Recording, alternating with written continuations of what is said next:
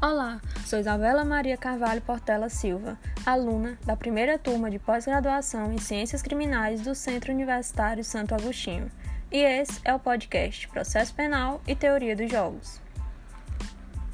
Para o brilhante Alexandre Moraes da Rosa, o que se pretende através da teoria dos jogos é compreender como estabelecer as expectativas de comportamento dos jogadores, pois é a partir desses jogadores que haverá a capacidade de indicar as regras do jogo, mapeando as recompensas e estabelecendo as táticas e estratégia em face de jogadores processuais reais.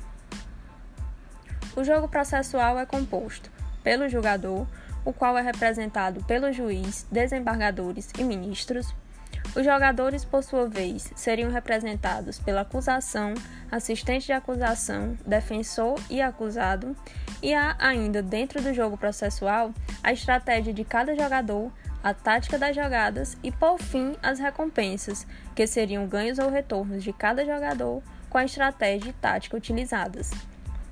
Dentro desse contexto, pode-se dizer que o processo penal visto a partir da teoria dos jogos é uma das maneiras mais criativas de se ver a realidade do processo penal e seu ambiente.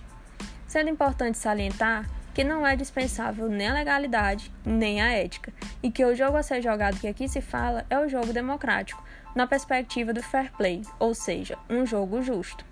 Assim, o devido processo legal substancial, como diretriz, nada mais é do que a exigência da observância das regras do jogo, isto é, atribui sentidos autênticos dentro de uma tradição na qual tanto os jogadores quanto o jogador estão inseridos. Assim, percebe-se que o jogo processual penal possui regras, as quais nem aos jogadores nem ao jogador é dado trapacear, embora muitos o façam.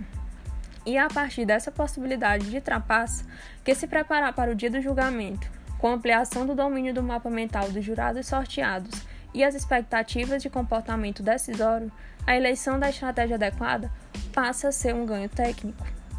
Portanto, finalizo minha fala ressaltando a crescente necessidade de profissionalizar o campo do jogo processual, em que o domínio informacional sobre a conduta, sobre os personagens e a dinâmica da imputação, com seus obstáculos, dramas e tragédias, podem auxiliar na captura psíquica dos jogadores, especialmente do jogador. Muito obrigada.